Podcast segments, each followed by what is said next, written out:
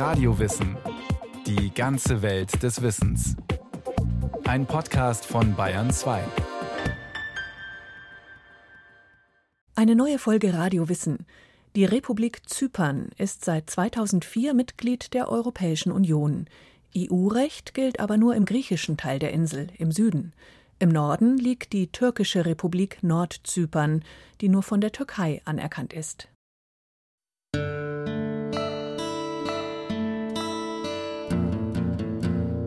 Streng bewachte Kontrollposten, Stacheldraht und Mauern teilen Zypern seit 1974.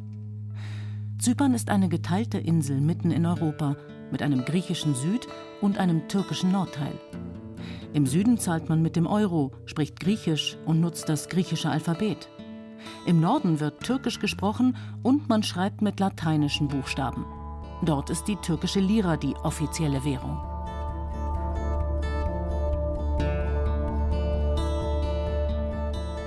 Viele Jahre führte kein Weg von einem zum anderen Teil der Insel. Im April 2003 wurde die Grenze nach 29 Jahren erstmals wieder geöffnet. Eine Sensation. ARD-Korrespondent Till Rüger berichtete damals. Gegen 9 Uhr gibt ein Grenzoffizier überraschend den Startschuss. Wenig später betreten die ersten türkischen Zyprioten den Süden der Insel. Ich bin neugierig. Ich möchte wissen, wie der Ort meiner Geburt aussieht.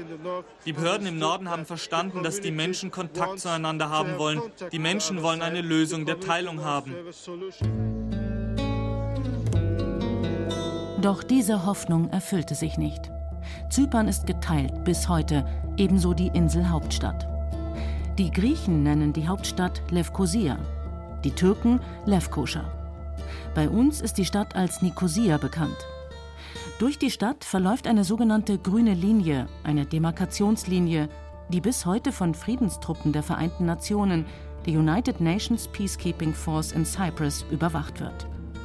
Nikosia ist seit dem Mauerfall in Berlin die einzige geteilte Hauptstadt der Welt. Die Teilung Zyperns ist eines der großen, ungelösten Probleme Europas. Es ist ein Streit um eine strategisch wichtige Insel, um das Zusammenleben zweier Volksgruppen, den Einfluss zweier Länder und inzwischen auch um ein möglicherweise wertvolles Gasvorkommen vor der Küste.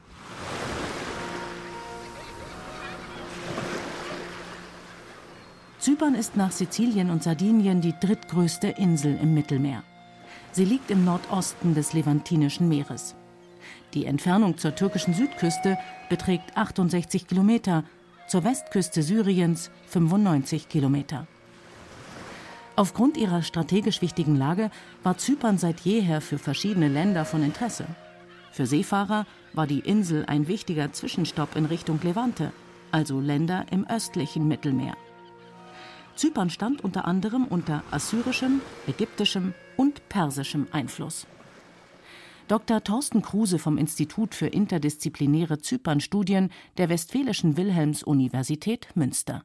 Aber auch die Herrscher rundherum haben Zypern halt als Bereich gesehen, als Herrschaftsbereich gesehen, wo man gut auffrischen konnte. Es war zu dem Zeitpunkt sehr, sehr waldreich. Also es gab äh, Rohstoffe für den Schiffsbau, aber auch später Kupfer, der entdeckt wurde. Auch Griechen, Römer, Byzantiner, Kreuzritter und Venezianer hatten auf der Insel zeitweise das Sagen.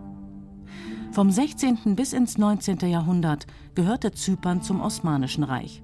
So kam die türkischstämmige Bevölkerung auf die Mittelmeerinsel. Als der Suezkanal 1869 eröffnet wurde und mit ihm eine wichtige Route vom Mittelmeer über das Rote Meer zum Indischen Ozean entstand, wurde Zypern auch für die Großmacht England interessant. England sah Zypern als geeigneten Stützpunkt im Mittelmeer an, um die eigenen Interessen in der Region zu wahren. Im Jahre 1878 verpachtete das Osmanische Reich die Insel an die Engländer. Der Politologe Thorsten Kruse. Das Osmanische Reich war in der Zwickmühle. Man hatte mit Russland kriegerische Auseinandersetzungen und Russland drohte weiter an das Mittelmeer vorzustoßen. Und in dieser Phase machte England dann das Angebot, das Osmanische Reich militärisch zu unterstützen, falls Russland angreifen sollte. Und als äh, Entschädigung für diese Hilfe hat man dann Zypern verlangt und so kam es dann zur Pachtung der Insel durch England. Als die Türkei im Ersten Weltkrieg auf die Seite Deutschlands und der Mittelmächte trat, annektierte England 1914 Zypern. 1925 erklärte England Zypern zu einer seiner Kronkolonien. Ein Relikt aus der britischen Herrschaft ist, dass auf der Insel bis heute Linksverkehr gilt. Im Friedensvertrag von Lausanne am Ende des griechisch-türkischen Krieges von 1919 bis 1922 erkannte die Türkei die britische Annexion an und verzichtete formell auf die Insel. Hubert Faustmann ist Professor für Geschichte und Politikwissenschaft an der Universität in Nikosia und Leiter des Zypernbüros der Friedrich-Ebert-Stiftung. Also im Kern war es einfach so, dass während der britischen Kolonialzeit die griechischen Zyprioten eine griechische Identität angenommen haben und nach Ende der britischen Kolonialzeit sich mit Griechenland vereinigen wollten. Die etwa 18-prozentige türkisch-zypriotische Minderheit hat eine türkische Identität angenommen und wollte das verhindern, weil Griechenland und Türkei halt noch nie ein gutes Verhältnis haben und es noch nie erstrebenswert war, als Türke unter griechischer Herrschaft oder als Grieche unter türkischer Herrschaft zu leben.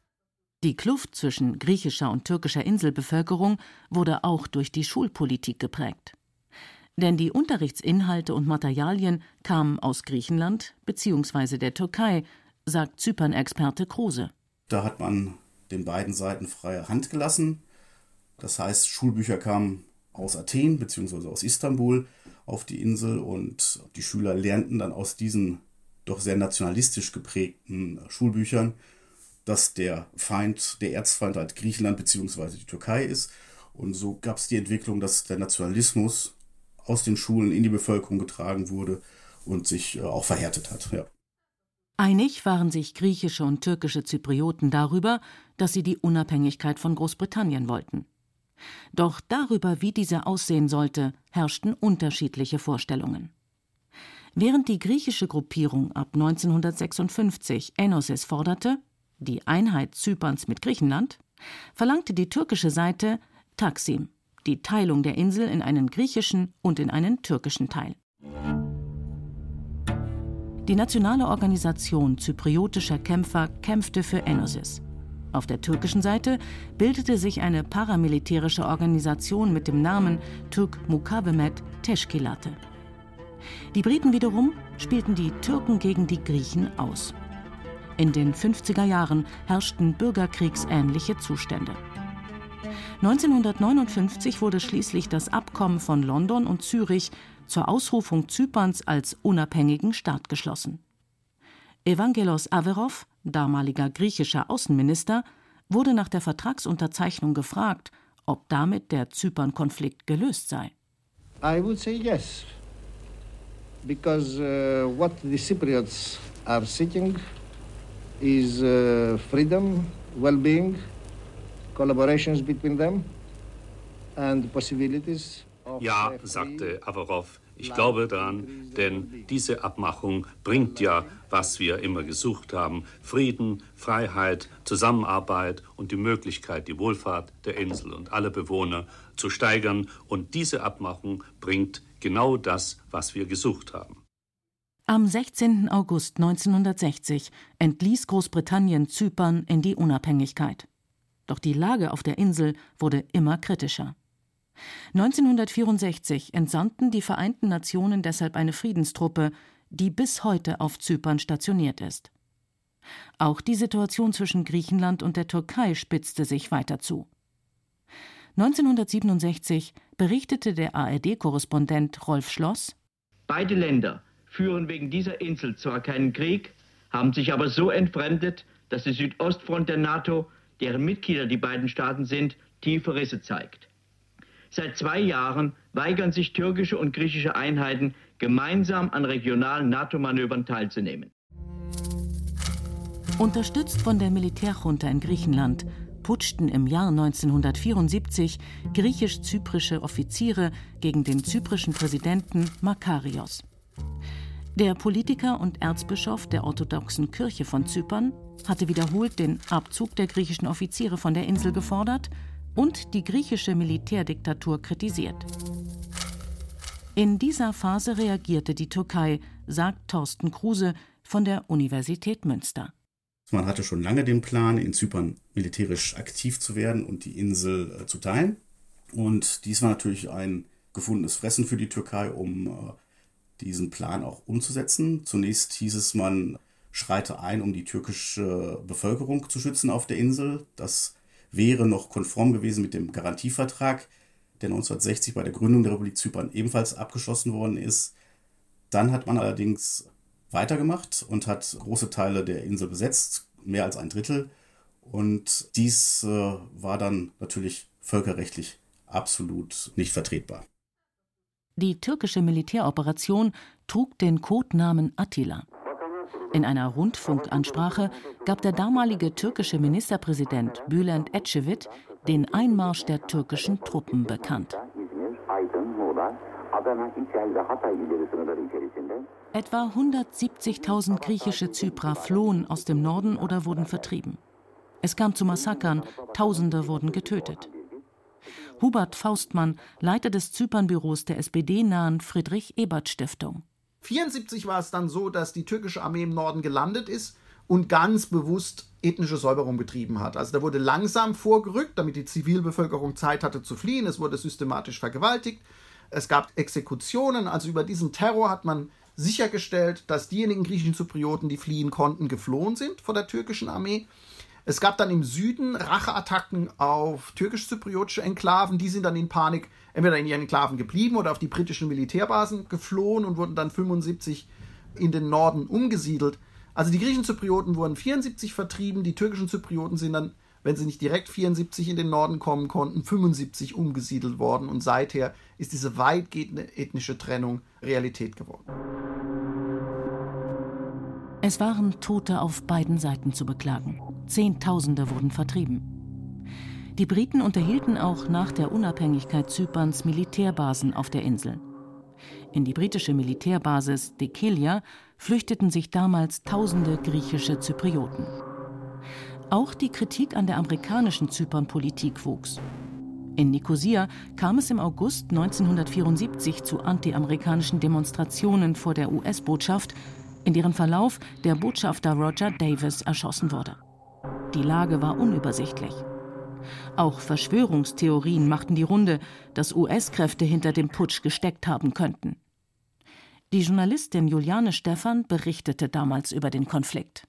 Die Ermordung des amerikanischen Botschafters Davis in Nicosia ist zwar auch für die Türken eine neue Rechtfertigung ihres Vorgehens, aber dieser Vorfall rangiert hier in Ankara weit hinter einem Ereignis, was in der Nähe von Famagusta passierte. In einer Pressekonferenz teilte Informationsminister Orhan Birgit mit, dass die nach Süden vorrückenden türkischen Truppen in der Gegend von Famagusta angeblich 57 ermordete türkische Zyprioten gefunden hätten. Eine Rechtfertigung mehr, so scheint es, für die Fortsetzung der militärischen Aktionen.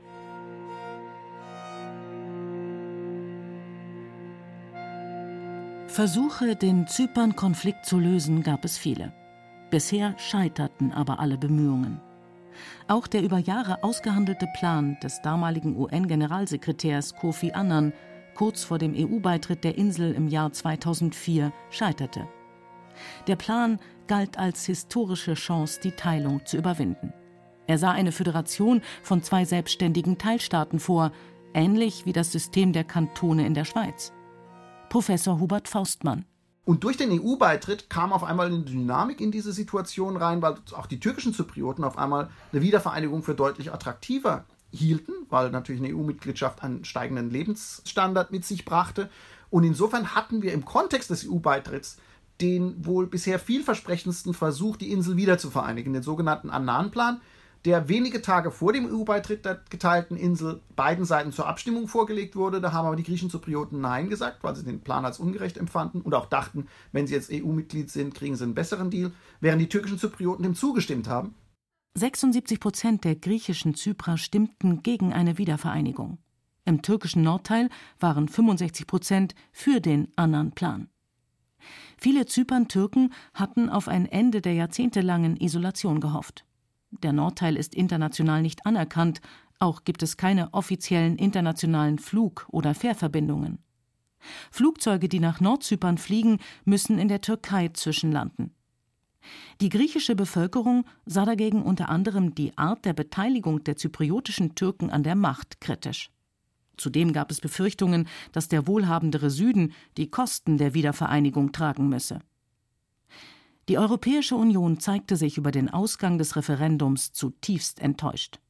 Der damalige EU-Erweiterungskommissar Günter Verheugen sagte: Es ist bitter, dass die griechisch-zypriotische Gemeinschaft eine einmalige historische Gelegenheit ausgeschlagen hat, diesen jahrzehntealten Konflikt zu lösen und ein wiedervereinigtes Zypern in die Europäische Union zu bringen.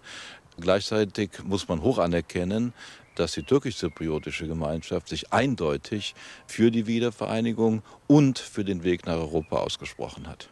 Die Lösung des Zypern-Konflikts galt eigentlich als Voraussetzung für eine EU-Mitgliedschaft der Insel. Auf Druck von Athen wurde diese Bedingung kurz darauf aber zurückgenommen.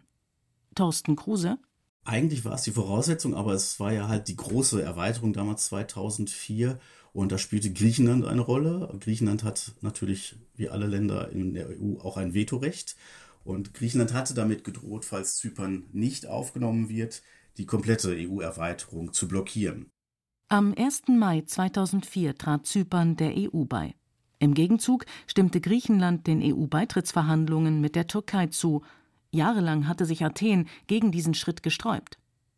Und doch ändert der EU-Beitritt wenig an der bis heute bestehenden Situation. Die Insel bleibt weiter geteilt, was vor allem für den Norden schwierig ist. Die Lebensverhältnisse im türkischen Teil sind deutlich schlechter als im griechischen. Die türkischen Zyprioten haben wenig Möglichkeiten, geschäftstätig zu sein. Also die Hauptbeschäftigung ist im Staatsdienst, weil äh, Export ist fast nicht möglich. Der Tourismus wird stark subventioniert und im Grunde wird der komplette nördliche Teil Zyperns von der Türkei finanziert. Allerdings haben die türkisch-Zyprioten die Möglichkeit, den Pass der Republik Zypern zu beanspruchen. Viele Menschen haben das getan und genießen dadurch die Freizügigkeit der Europäischen Union. Das heißt, sie können sich dann überall in der EU niederlassen. Viele türkischstämmige Zyprioten haben ihre Insel bereits verlassen. Die Folge der Anteil der türkisch-zypriotischen Bevölkerung wird immer kleiner. Gleichzeitig sind viele türkische Soldaten vom Festland auf der Insel stationiert, schätzungsweise 35.000 bis 40.000 Mann. Immer wieder wird kritisiert, dass die Türkei Nordzypern wie eine türkische Provinz behandle. Professor Hubert Faustmann, Leiter des Zypernbüros der Friedrich-Ebert-Stiftung. Der Nordteil der Insel ist ganz klar auf dem Weg hin zu einer türkischen Provinz. Was wir von Anfang an hatten, war eine, eine sicherheitspolitische und militärische Abhängigkeit von der Türkei, kombiniert mit einer wirtschaftlichen Abhängigkeit. Der Norden ist wirtschaftlich nicht überlebensfähig und ist ganz entscheidend von Transferzahlungen abhängig. Und damit ist der politische Einfluss sehr hoch. Und zudem haben wir seit Jahrzehnten eine stetige Einwanderung von Menschen aus der Türkei, die sich in Mentalität und Einstellung sehr stark von den türkischen Zyprioten unterscheiden und die mittlerweile die türkischen Zyprioten zumindest was absolute Zahlen anbelangt, zu einer Minderheit im eigenen Land gemacht haben. Und dieser Trend wird sich fortsetzen. Und umso länger es nicht zu einer Lösung des Zypern-Problems kommt, umso mehr übernimmt die Türkei, die auch die Wirtschaft im Norden dominiert, den Norden. Und in ein paar Jahrzehnten wird das irgendwann de facto und wenn es politisch möglich ist und die Türkei das möchte, vielleicht auch irgendwann mal de jure eine türkische Provinz. Im Moment ist es das noch nicht, aber es ist auf dem Weg dahin.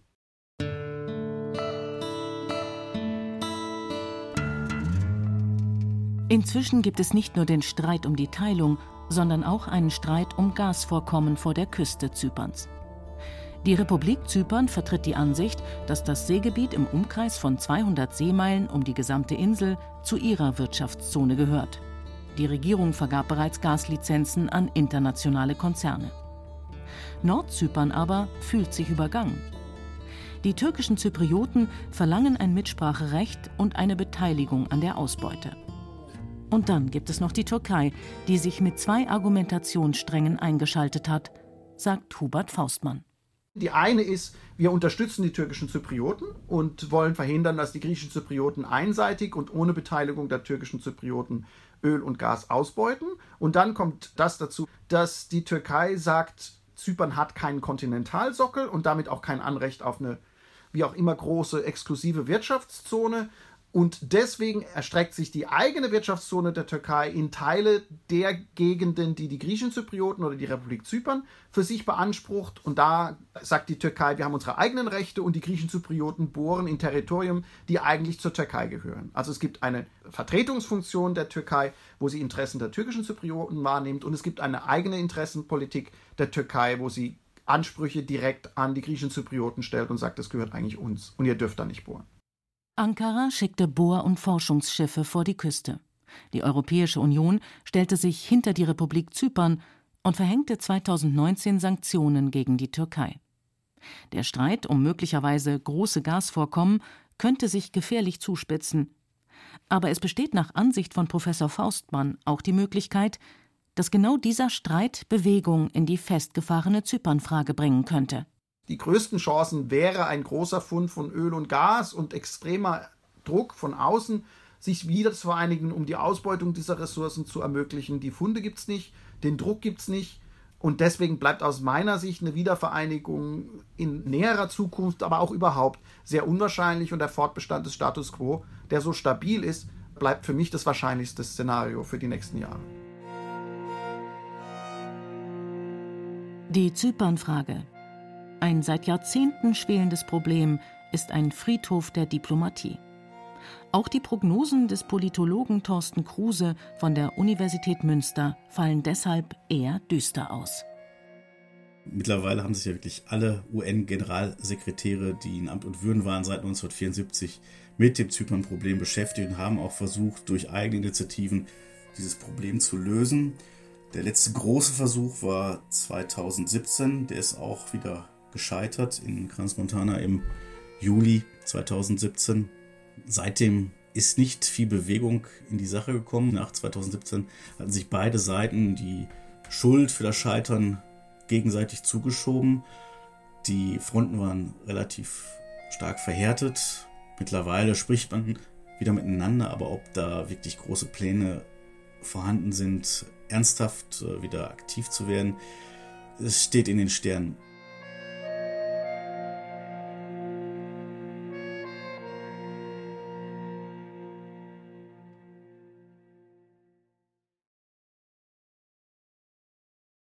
Das war Radio Wissen, ein Podcast von Bayern 2.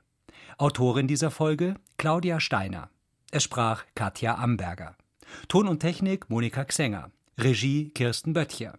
Redaktion Thomas Morawitz.